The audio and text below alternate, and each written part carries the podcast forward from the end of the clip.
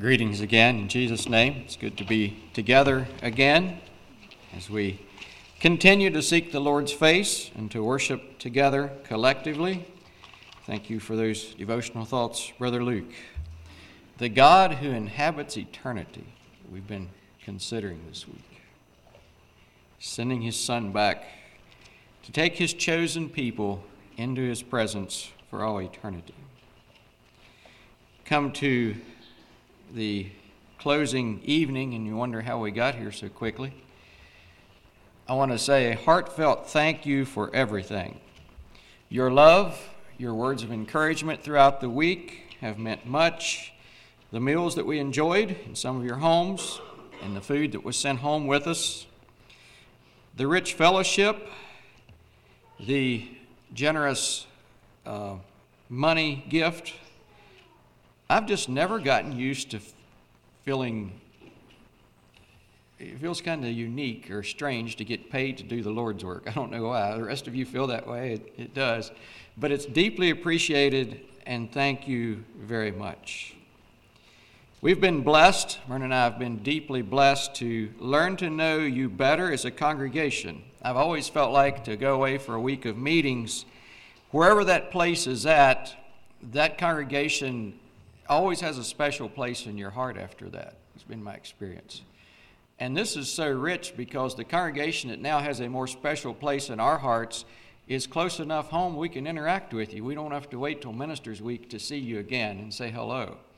And uh, that's good. I've been challenged to consider having local brethren serve in our congregations more across the district lines and, and learn to know each other better. You know, we're all in this spiritual pilgrimage together. We fight the same battles. We have the same adversary. But more importantly, we're indwelt by the same Holy Spirit and we have the same Savior. And may we ever work to encourage and bless each other in our walk.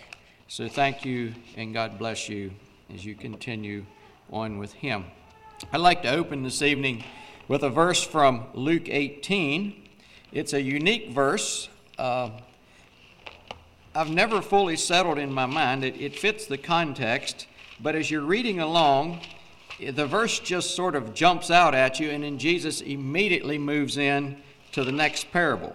And this is uh, Luke 18 and verse 8. And it's at the end of the parable of the persistent widow or the unjust judge, or, or however you want to identify that parable.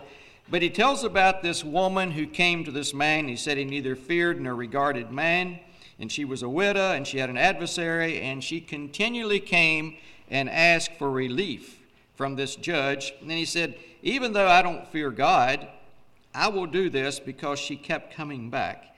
And at the end of verse 8, it's a really interesting little saying. I tell you that he will avenge them speedily. Now here's the saying Nevertheless, when the Son of Man cometh, Shall he find faith on the earth? Isn't that an interesting way to close that parable? When the Son of Man returns, as our brother was talking about, shall he find faith on the earth? And we know the answer to that question. The answer is yes, because he's coming back for his bride, the church, the blood bought saints of Jesus Christ who have walked faithfully with him until death he is coming back to receive them unto himself, and he said, I go to prepare a place for you, so that where I am, there you may be also. We're looking forward to that, and Jesus is looking forward to that. So we know, yes, there will be faith on the earth. So the question then, I believe, to us is not so much will there be faith on the earth, but will we be amongst those who are considered faithful?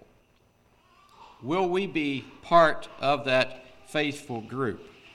And there's a song that's impressed me for several years. Part of the reason why, for several years, I rented a tractor and a corn planter to plant corn, and that same CD was in the in the tractor several years in a row. he obviously don't change very often. But here's the song that I listened to a number of times, and then we actually have it on our own CD. It says, "We are pilgrims on a journey of the narrow road." And those who've gone before us line the way, cheering on the faithful, encouraging the weary, their lives a stirring testament to God's sustaining grace. Oh, may all who come behind us find us faithful. May the fire of our devotion light their way. May the footprints that we leave lead them to believe, and the lives we live inspire them to obey.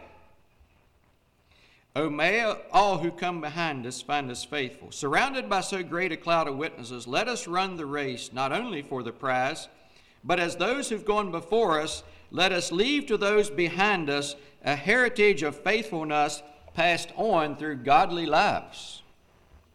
And after all our hopes and dreams have come and gone, and our children sift through all we've left behind, may the clues that they discover and the memories they uncover become the light that leads them to the road we all must find. That's a challenging piece of, of poetry.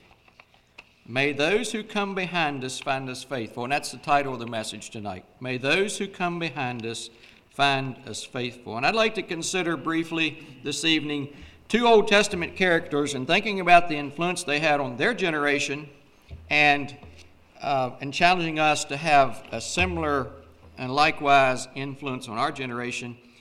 Uh, we will start in Esther 4, and as you're turning there, I'll just remind us of a verse that we considered earlier in, well, last week now, last week, where in the, in the book of Acts, as Paul was there at Athens at Mars Hill, and he was talking to these philosophers, and he reminded them that there's a God in heaven.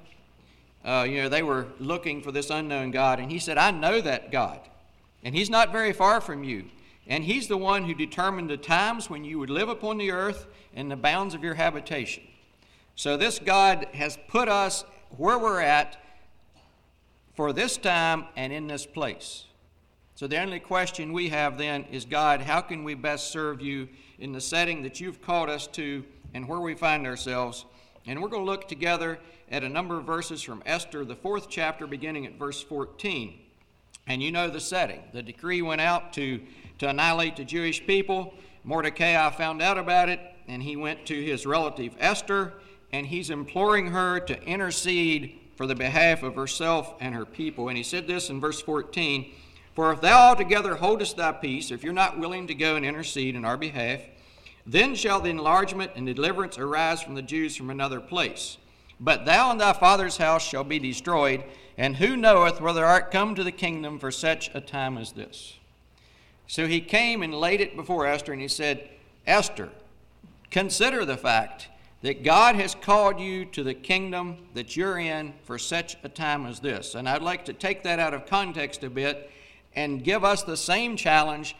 Has not God called us into his kingdom for such a time as this? And rather than cowering back in fear and talking about how terrible things are, let's pick up the baton and run the race Let's run the race. Let's be faithful in our generation so those who come behind us, who sift through what we leave behind, will find the, the strength and the commitment of our faith and our testimony and pick it up and carry it on to those who are yet to come until the Lord returns. And then Esther bade them return to Mordecai with this answer. She said, Go together, go gather together all the Jews that are present in Shushan and fast ye for me, neither eat nor drink three days, night or day. Also, and my maidens will fast likewise, and so will I go into the king, which is not according to the law, and if I perish, I perish. So Mordecai went his way and did according to all that Esther had commanded him. So Mordecai came to Esther. He brought this challenge to her, and she came back with a challenge to him and said, We're in this together.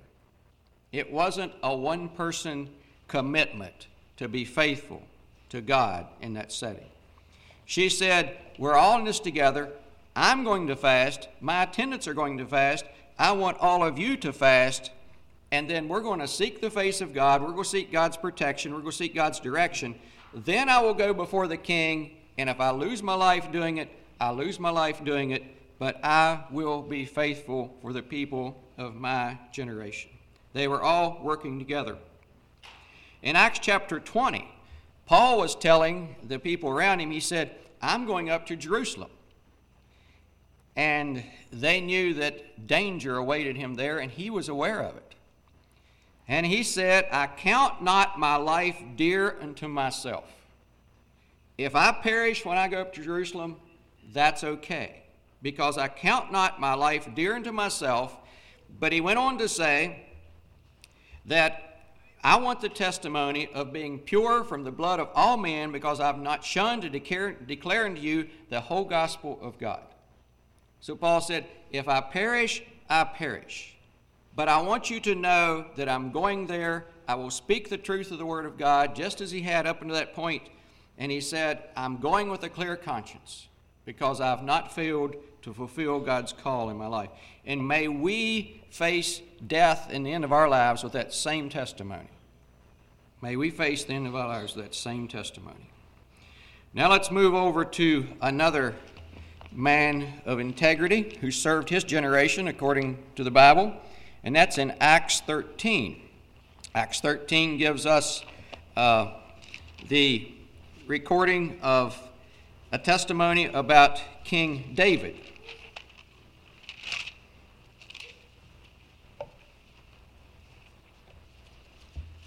And it's referring back to David's faithfulness to his generation, Acts 13 and verse 22. And it's talking about the history of God's people. And when he had removed him, he raised up unto them David to be their king, to whom he also gave testimony and said, I found David the son of Jesse, a man after my own heart, which shall fulfill my will. Throughout time, God has called people that he knew would fulfill his will. He has called them to places of responsibility because he knew what they would do. And we will continue to see that this evening as we look at another number of other uh, godly characters from the scripture. He said, I know David will do that. Now let's turn over to verse 36 of the same chapter. For David, after he had served his own generation by the will of God, fell on sleep and was laid to his fathers and saw corruption. So, this verse is telling us that David did what God knew he would do. He served God's purpose in his own generation, and then God took him. That is all that God is calling us to do today to serve him faithfully in our generation and to leave that legacy and that influence in our families and our churches and our communities all around us so that those who come behind us will find us faithful, as the song said. And God is still looking for men and women in every generation who will do that. Are we available? Are you available? And there's a number of things that must be present in our lives if we're going to fulfill that calling. Number one, we must have a vision that goes beyond ourselves. We must have vision. We talk about people who've made a positive difference in the life of the church. We refer to them as visionaries, people who could look beyond the present and know what they needed to do, people who chose a destination and accepted the path. The second thing must be a willingness to live sacrificially, vision and sacrifice. Live sacrificially for the benefit of others and not our own convenience, but rather to do God's will in our generation. Esther risked her life to go before the king. David lived a life of danger for years and years and years because he was hated by Saul, because he was a man of God, and Saul knew that he would take his place, and he was trying to eliminate him. David and Esther were people of vision and sacrifice. Their vision took them outside of their comfort zone and caused them to sacrifice convenience and safety for the purpose of serving the living God and the people of the living God. And that type of, of commitment is paramount in transmitting vision and direction to the next generation. I referred back last week as well about the frustration of those who persecuted the executioners of the Anabaptists. They said, the more of these people that we kill, the more of them there are because the vision of those people who are willing to give their life for the sake of the gospel was compelling. It was compelling. Are we willing to give our lives for the sake of Jesus Christ? I think about some more men who had commitments like that. Abraham. We'll be in Genesis for a while. Let's go to Genesis 13. Abraham was also a man. He was a friend of God. He was the father of our faith. And there were problems then, just like they are now. And the problem stemmed back that they had too much stuff. And that's a lot of our problems today. We have too much stuff. And we fight over it. And that was the problem there between the servants of Abram and the servants of Lot. And they had a meeting, and Abram, the older man, the patriarch, the godly man, he took this young man with him, Lot, and they stood on the crest of a hill, I believe. They said there that where that place took, where that meeting took place, you can see over the vast area in front of it. And they stood there, and the older man took charge, and he allowed the younger man to choose. And Abraham said unto Lot, verse 8, Let there be no strife, I pray thee, between me and thee, and between thy herdmen and my herdmen and thy herdmen, for we be brethren. Let's never forget that. We be brethren. We're in this thing together.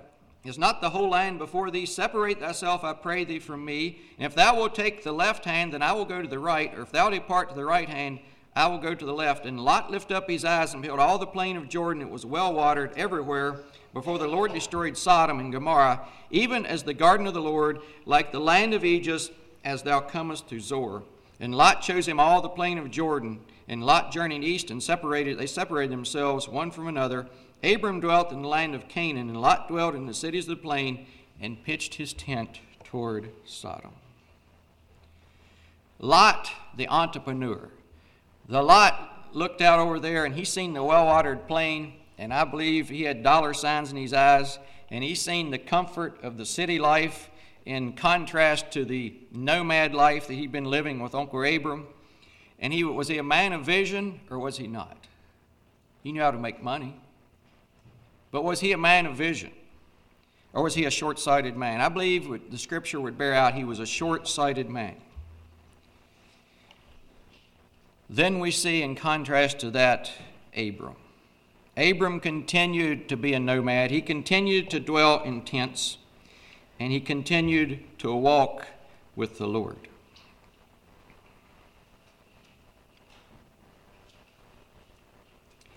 There were a number of foundational principles in Abram's life. Turn with me over in your Bibles to Hebrews, the 11th chapter. Hebrews, the 11th chapter. And let's consider together the foundational principles of Abraham's life, and we'll contrast that to the end result of Lot's life. Hebrews, the 11th chapter, the faith chapter. And we'll notice a number of foundational principles here, and we'll drop in at verse 8 of chapter 11. By faith, Abraham, when he was called to go into a place which he should after receive for an inheritance, obeyed and went out, not knowing whither he went. Abraham, the friend of God, the father of faith, left the comforts of the place where he was at when God called him and said he went out not knowing where he was going. It was a step of faith. Just like we considered several nights ago when Ruth said, Entreat me not to leave thee or to forsake following after thee. Where you're going, I will go. Ruth, like Abraham, did not know her journey was going to end or how it would work out. Yes, she knew she was going to Bethlehem, Judah, but she had never been there before.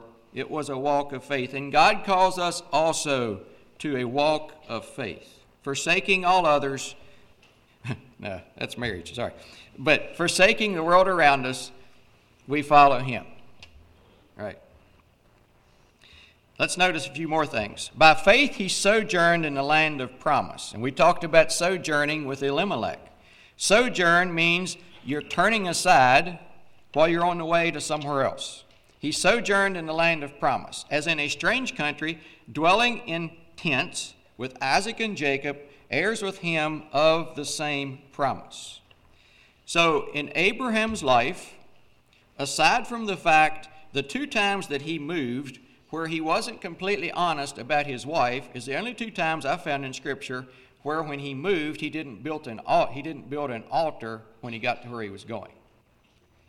But laying that aside, for the most part, in Abraham's life, we'll notice when he moved, it said he arrived, he pitched his tent and he built an altar. So he pitched his tent, was a temporary dwelling. But he built his altar of stone, which signified something of permanence.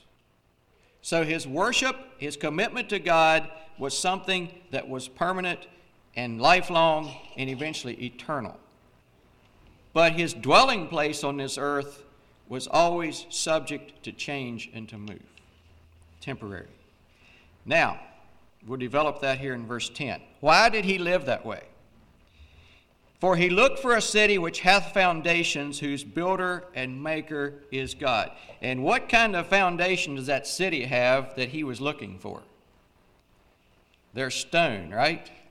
In the book of Revelation. And each stone has a name. It's a city that's built on stone. It's a city with a solid foundation. It's a city that will never dissipate or go away. Because it's a city whose architect and builder is God Himself. Through faith also, Sarah herself received strength to conceive seed and was delivered of a child when she was past age because she judged him faithful who promised. So, throughout their life, Abraham and Sarah, by faith, embraced what God had for them in their lives.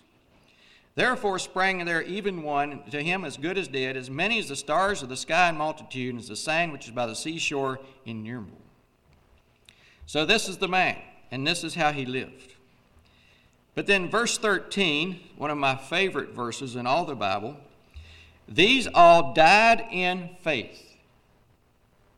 The crown isn't at the beginning or halfway through, the crown is at the end. These all died in faith, not having received the promises. Faith in something that was beyond their ability to see. But having seen them afar off, they were persuaded of them and embraced them and confessed they were strangers and pilgrims on the earth. I just love that verse.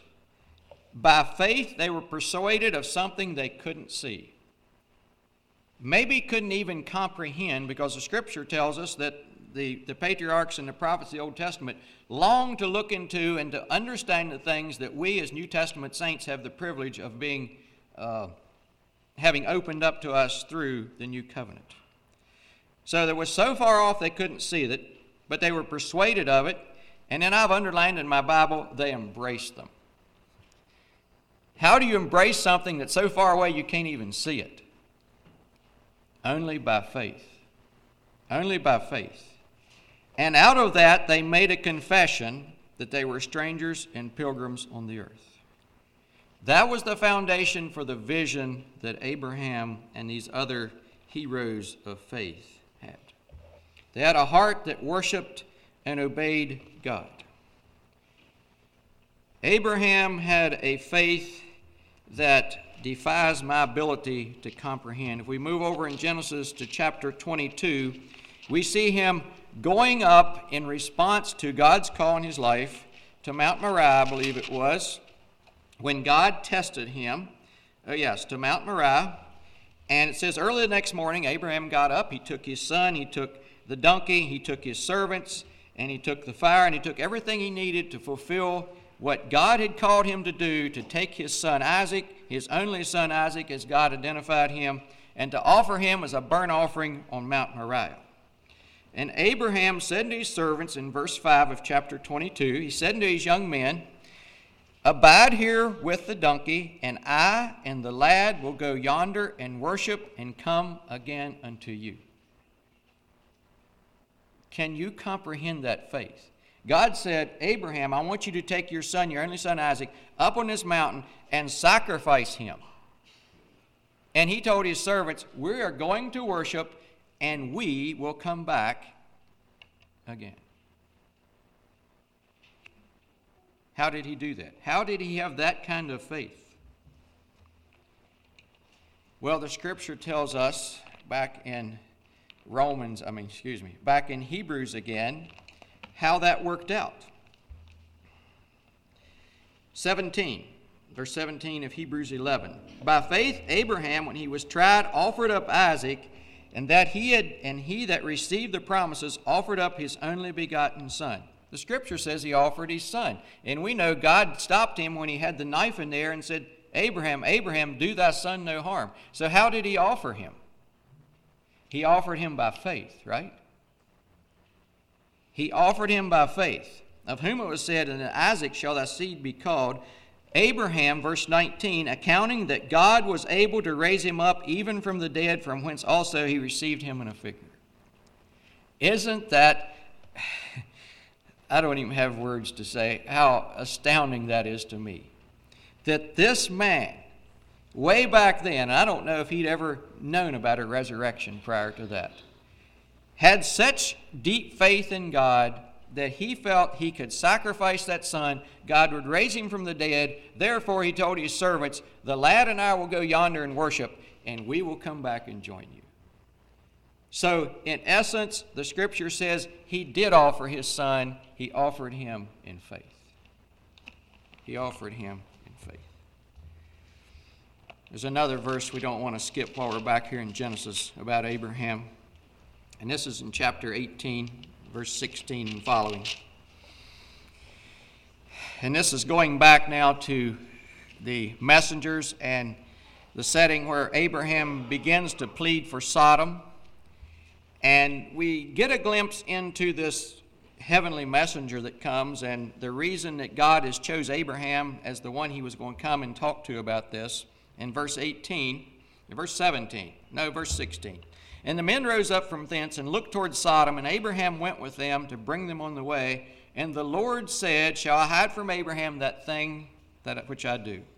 Seeing that Abraham shall surely become a great and mighty nation, and all the nations of the earth shall be blessed in him. Now, verse 19, dear people.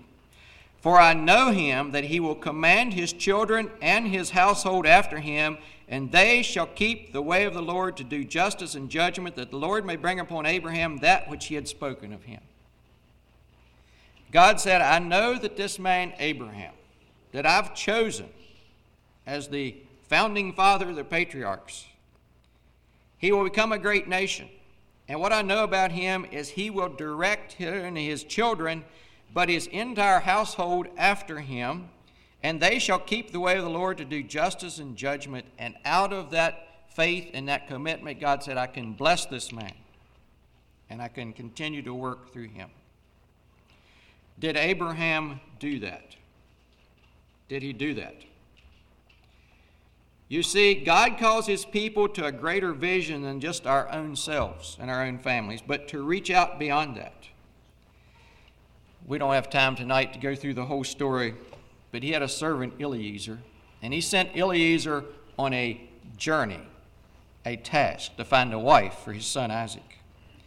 And as you look at that story, you see a man who had a faith that closely mirrored that of his employer, right?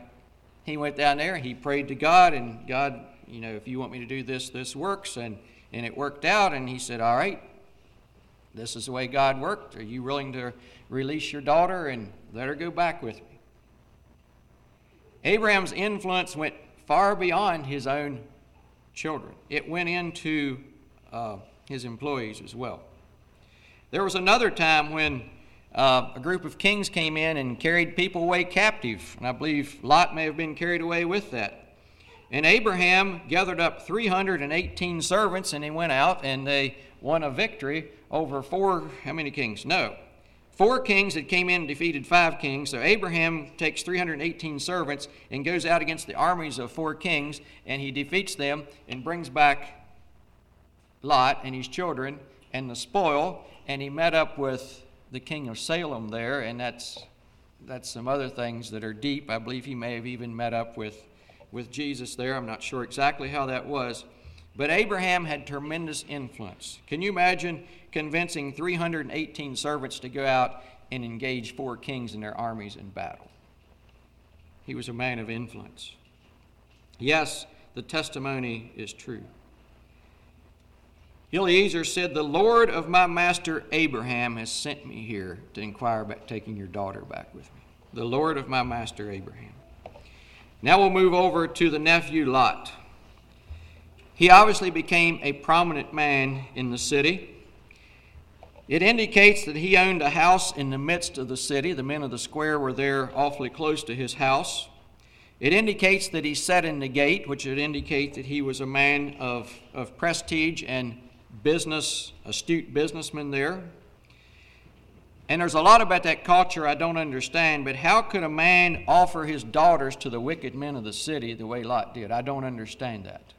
But then we see the end result of what took place between the daughters and the father.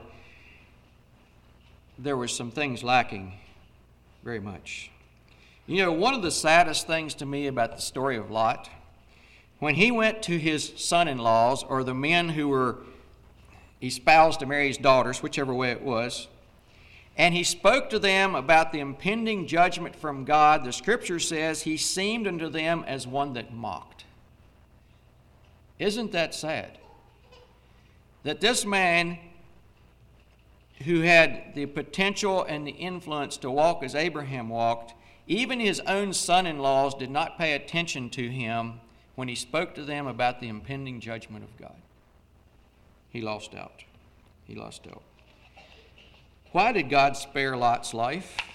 Anyone know the answer to that? It's in verse 29 of chapter 19. Turn over one page to that.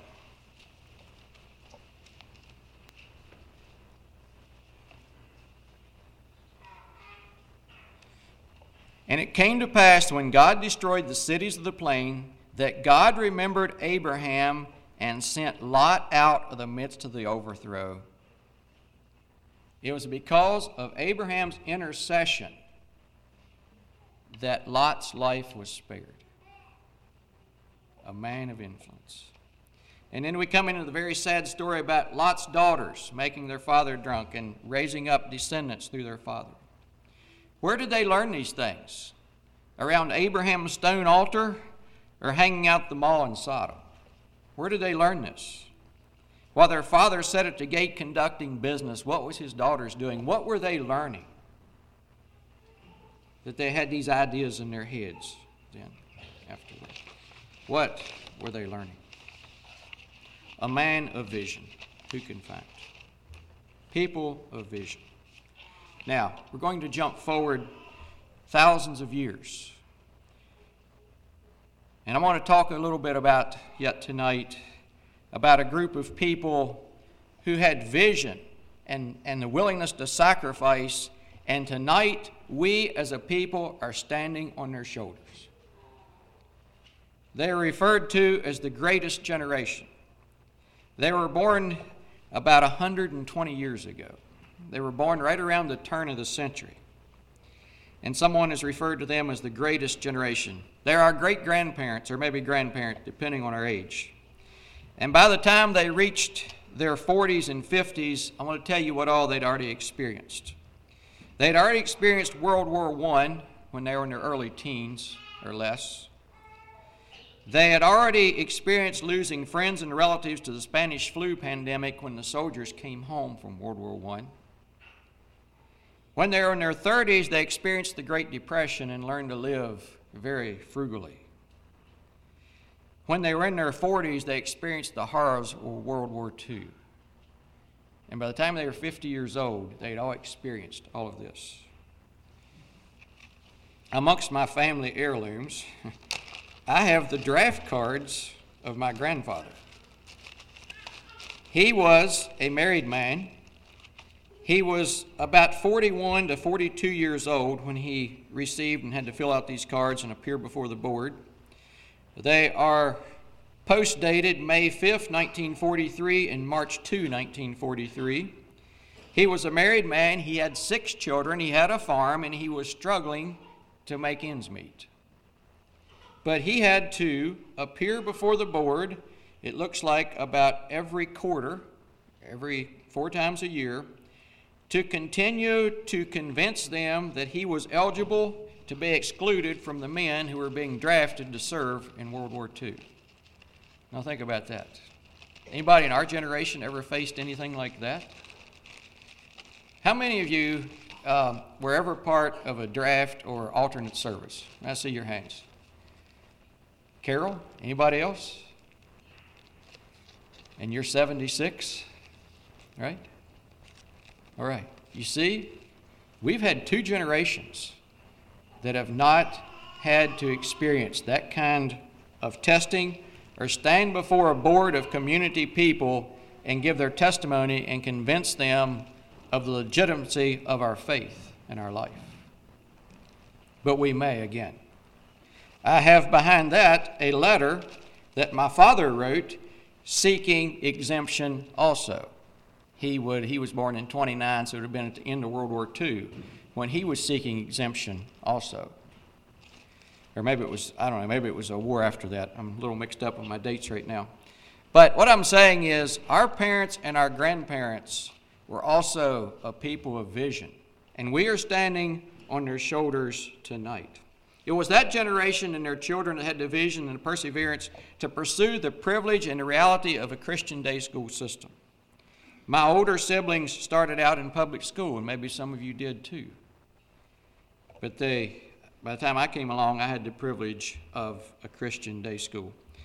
And you know, I'm impressed. Ruth Showalter was one of the teachers, very influential in my life at school I went to. She's from Rocky Cedars. And she talks about the early days of her school teaching career. She was the first teacher there for the high school, or for the upper grade students, uh, grades five through eight. And she said they didn't have CLE and CLP in curriculum. They would take the secular textbooks home from them in the evening and they would go through and study the lessons and figure out what to edit out so they'd know what to teach the next day. Visionaries sacrifice for the generations to come. Apostle Paul was a man of vision and sacrifice. I'd like to consider three quotes from Apostle Paul's life. Romans 1, he says, I'm a debtor. In order to have that type of tenacity and vision and perseverance, we have to also embrace the fact that we are simply debtors to those who have gone before. We're debtors to Jesus Christ. He has given everything for us, He calls us to give everything for Him. Apostle Paul said, I am a debtor. I'm a debtor. And I have a debt to pay. Paul said, I'm a debtor both to the Greeks and to the barbarians, both to the wise and the unwise, and as much as in me, I'm ready to preach the gospel to you also in Rome. For I'm not ashamed of the gospel of Christ, for it is the power of God unto salvation to everyone that believeth, to the Jew first, and also to the Greek. For therein is the righteousness of God revealed from faith to faith, as it is written, the just shall live by faith. Just like Abraham lived by faith in the old covenant, we too must live by faith in the new covenant. And Paul says, I'm ready to share that message anywhere God calls me to share it. And he said later, or yeah, he said somewhat later, that that gave him the confidence to say, I'm free from the blood of all men because I've not shunned to you the whole gospel of God. That was the commitment of his life. And he knew he was a debtor to those who went before him. He was standing on the shoulders of the Old Testament prophets and patriarchs, just like we today not only are standing on their shoulders, but we're standing on the shoulders of the visionaries who went before us in the generations ahead of us, and we are indebted to carry that on. And how do we pay that debt? I'll tell you a story. Nabeel Qureshi, some of you may have heard of him. Seeking Allah, Finding God may be the name of his book. I'm not exactly sure. But he was a man who wrestled deep and long and hard with coming to faith in Jesus Christ. And the, the night he finally broke and gave his life and his heart to the Lord, he said he wept all night because he knew that he lost his relationship with his family. He knew his relationship with his family was done, it was over. But he said the next morning when the sun came up, he walked out on the street, and for the first time in his life, he seen another human being walking past. And for the first time in his life, he thought, there is an eternal soul that needs Jesus Christ. The transformation that night in his life took him from not caring to caring. He said the first time in his life, and he sees after that, and I don't understand. God took him, he was a powerful man of God, and God took him young with stomach cancer. But he, he said he just felt the weight of the responsibility that now he was a Christian, he had to share it with everyone else. He was indebted. He understood his indebtedness. Do we understand our indebtedness and how to service that debt? We can't go back to our grand great grandparents and thank them. So, how do we service our debt? We service our debt the way David and Esther serviced their debt by serving our generation, right? We serve our generation and we transmit the faith that was given to us and we, we show by example in life. Paul said, I'm not ashamed of the gospel of Jesus Christ, and we cannot be either. Wherever we find ourselves, we cannot be ashamed to be identified as a radical follower, follower of Jesus Christ. We have a message to share, and it's, it's for everyone. It says it doesn't matter whether you're a Greek or a Jew or a barbarian or what you are, the message is for everyone. No one is excluded from coming to faith in Jesus Christ and spending eternity with God. The second thing the Apostle Paul made very clear, he said, I have not attained. Number one, I'm a debtor. Number two, I have not attained. And I won't read those verses, you know them well. Philippians chapter 3. But he said, I press toward the mark of the prize of the high calling which is in Christ Jesus. Paul said, I want to identify with Christ even in his suffering. Whatever it was with the life of Christ, Paul said, I'm willing to identify with that in my life. And I am not ashamed to be part of Jesus Christ. He said, I'm laying aside my past. I'm laying aside the prestige, all the, the things that he was had put value in. He said they're nothing compared to the excellency of the knowledge of Jesus Christ. He had ancestry. He was from the right family. He had education. He had a Roman citizenship. He had everything, humanly speaking, but he said, I'm going to lay it all aside. God is able to do amazing things through the lives of people who will lay everything on the altar, as Abraham did his son Isaac. God said to Abraham, Now I know that you love me and follow me because you are willing to lay your son on the altar. And I believe God is looking for us to lay our lives on the altar as well. John Wesley preached 40,000 sermons, rode 250,000 miles on horseback, had tracts printed in 15 different languages out of the 100 pieces of literature that he wrote. At the age of 83, he was still preaching 14 sermons a week, and at age of 86, he complained that he was struggling to rise up at 5:30 each morning for his regular prayer time. His home in Great Britain has been preserved. People can walk through it as a museum. They can view historical items from his life and ministry. And as you exit that home, there's a monument there that has this inscription on it. It says, Sinner, if you feel constrained to praise the instrument, stop and give the glory to God. If you feel constrained to praise the instrument, stop and give the glory to God. A man who gave up everything for the service of God in his life refused to take any glory to himself. Apostle Paul did that, and we must as well. That's part of laying aside prestige to follow God. And the third thing is the desire to finish our course with joy. To finish our course with joy. And we know that. Apostle Paul said that his that he wanted to finish. actually I'll turn to that 2 Timothy the fourth chapter. 2 Timothy, the fourth chapter, and Paul is speaking. He's, he's entering his journey with a sense of peace, and he identifies three keys to finish well. Let's notice those. He's instructing this young Timothy to be watchful in all things, to endure affliction, do the work of evangelist, make full proof of thy ministry. Verse 6, chapter 4 For now I'm ready to be offered, and the time of my departure is at hand. That's a mariner's term. It's a ship that's setting in the dock and, and they've lifted the anchors and they're starting to unfurl the sails and the wind is starting to blow. And he says, I'm getting ready to leave the port. He says, My departure is at hand. Number one, he says, I fought a good fight. He fought a good fight. Fight on my soul till death. He says, I have finished my course. He ran his portion of the race. And I see it as a relay race. He had ran his portion of the race well as Esther had ran her portion, and as David had ran his portion, and as Abraham had ran his portion.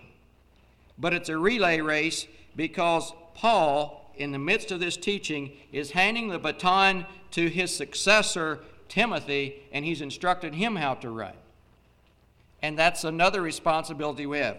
Are we instructing those who come behind us how to run the race? By example and precept. Henceforth there's laid up for me a crown of righteousness, with the Lord the righteous judge shall give me at that day, and not unto me only, but unto all them that love his appearing. It isn't just for Paul. The crown isn't just for him. It's for all those who love his appearing and are following his example. Keep running the race till it's completed. Keep running the race.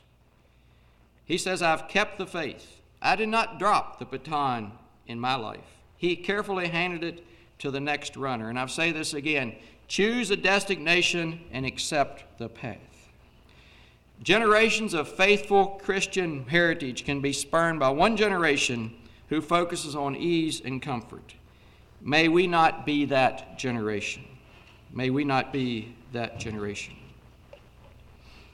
Years ago, there's a Christian missionary who had a vision to go to China. And he studied the Chinese language, he mastered it well in the culture. And that was back when the idea of internal combustion engines was starting to spread around the world. And the Standard Oil Company of New York was looking to open a base in China. And they learned about this man and his uh, linguistic abilities.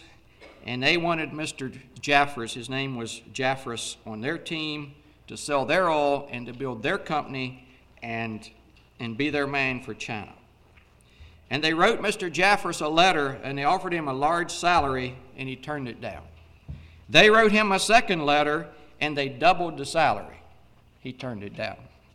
They wrote him a third letter and they said, Mr. Jeffress, we want you to come work for us at any price. You name the price. He wrote them a letter back, and it was a very short letter. It had one, two, three, four, five, six, seven, eight words in it. He wrote them a letter back, and it was one line. It says, Your salary is large, but your job is too small. Your salary is large, but your job is too small. See, he had a vision like Abraham for a city which hath foundations, whose builder and maker was God. And all the money that the Standard Oil Company had worldwide could not entice him away from his commitment to the job that was bigger. To the job that was bigger. At the end of this service, I'd like for you to lead the song, A Charge to Keep I Have. Might be 894, not sure. God is calling our lives as well. And He's not calling us for a large salary, the acclamation of wealth, accumulation of wealth. He is calling us to a job that's bigger than we are and we can't do it ourselves. We can only do it by faith as we walk with Him. He's calling us to walk faithfully and dedicate our lives to building His kingdom in this world today by leading souls to life in Christ. And we have the foundation upon which to build. We have the Word of God, we have the Spirit of God. And not only we have that, we have the blessing of a heritage of godly lives going before us. We have that heritage. May God bless us and lead us as well. May we fulfill that leading in our lives. I think I'm going to read that song again, and then following that, I'll look to Brother Dave to lead uh, the song that. I requested. We are pilgrims on a journey of the narrow road, and those who've gone before us line the way, cheering the faithful. And we didn't even get there this evening. I wanted to spend some time in Hebrews chapter 12, verses 1 and 2. Laying aside every weight and the sin that does so easily beset us, let us run with, ration, run with patience the race that is set before us, looking unto Jesus, the author and finisher of our faith, who endured the cross, the cross, despising the shame for the joy that was set before him. That fits right in here. And this song references that twice. I don't know if you picked that up. We're pilgrims on the journey of the narrow road, and those who've gone before us line the way, cheering the faithful. That's Hebrews 12:1. Encompassed about so great, so great a cloud of witnesses, encouraging the weary, their lives a stirring testament of God's sustaining grace. Oh, may all who come behind us find us faithful. May the fire of our devotion light their way. May the footprints that we leave lead them to believe, and the lives we live inspire them to obey. Oh, may all who come behind us find us faithful. Surrounded by so great a cloud of witnesses, let us run the race not only for the prize, but as those who've gone before us, let's leave to those behind us the heritage of faithfulness passed on through godly lives. After all their hopes and dreams have come and gone, and our children sift through what we've left behind, may the clues that they discover and the memories they uncover become the light that leads them to the road we all must find. As Brother Dave leads us in that song, consider very carefully the words, especially the second verse. And if you want to make a public commitment tonight of being faithful in your generation, I invite you to simply stand to your feet, or maybe you've never come to know Jesus Christ as your Lord and Savior. Maybe you'd like to do that and make that proclamation. And it began on that journey that Nabeel Qureshi started one night. And he woke up the next morning and he had compassion for souls that he'd never experienced before. Whatever God speaks to your heart, feel free to stand to your feet, and God will meet you in that need. So let's sing together. What's the number of that song? 894. 894.